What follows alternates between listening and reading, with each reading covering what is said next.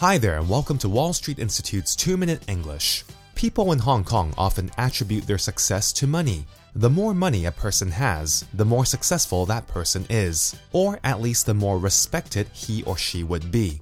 It's not a coincidence that wealthy people always make front page news. People like Li Ka-shing, Stanley Ho, and in places like America, Warren Buffett and Bill Gates.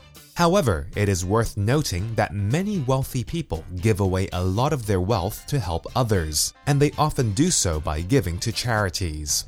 A charity is basically an organization that helps people in need. Some examples of well known charities in Hong Kong are the Community Chest, Po Cook, and the St. James Settlement. So, why do people give to charities? Why do we help others who need more help than ourselves?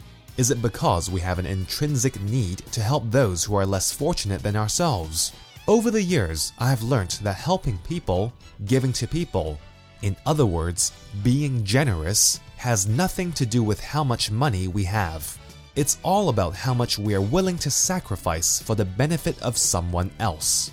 This could be time, money, emotions, friendship, laughter, etc. Although some people find it easier to be more generous than others, I do believe it is something we can all learn to do.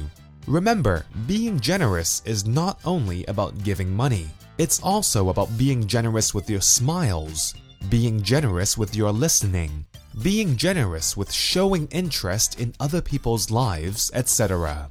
The key is to think of other people before yourself. When being generous, don't do it expecting something in return either.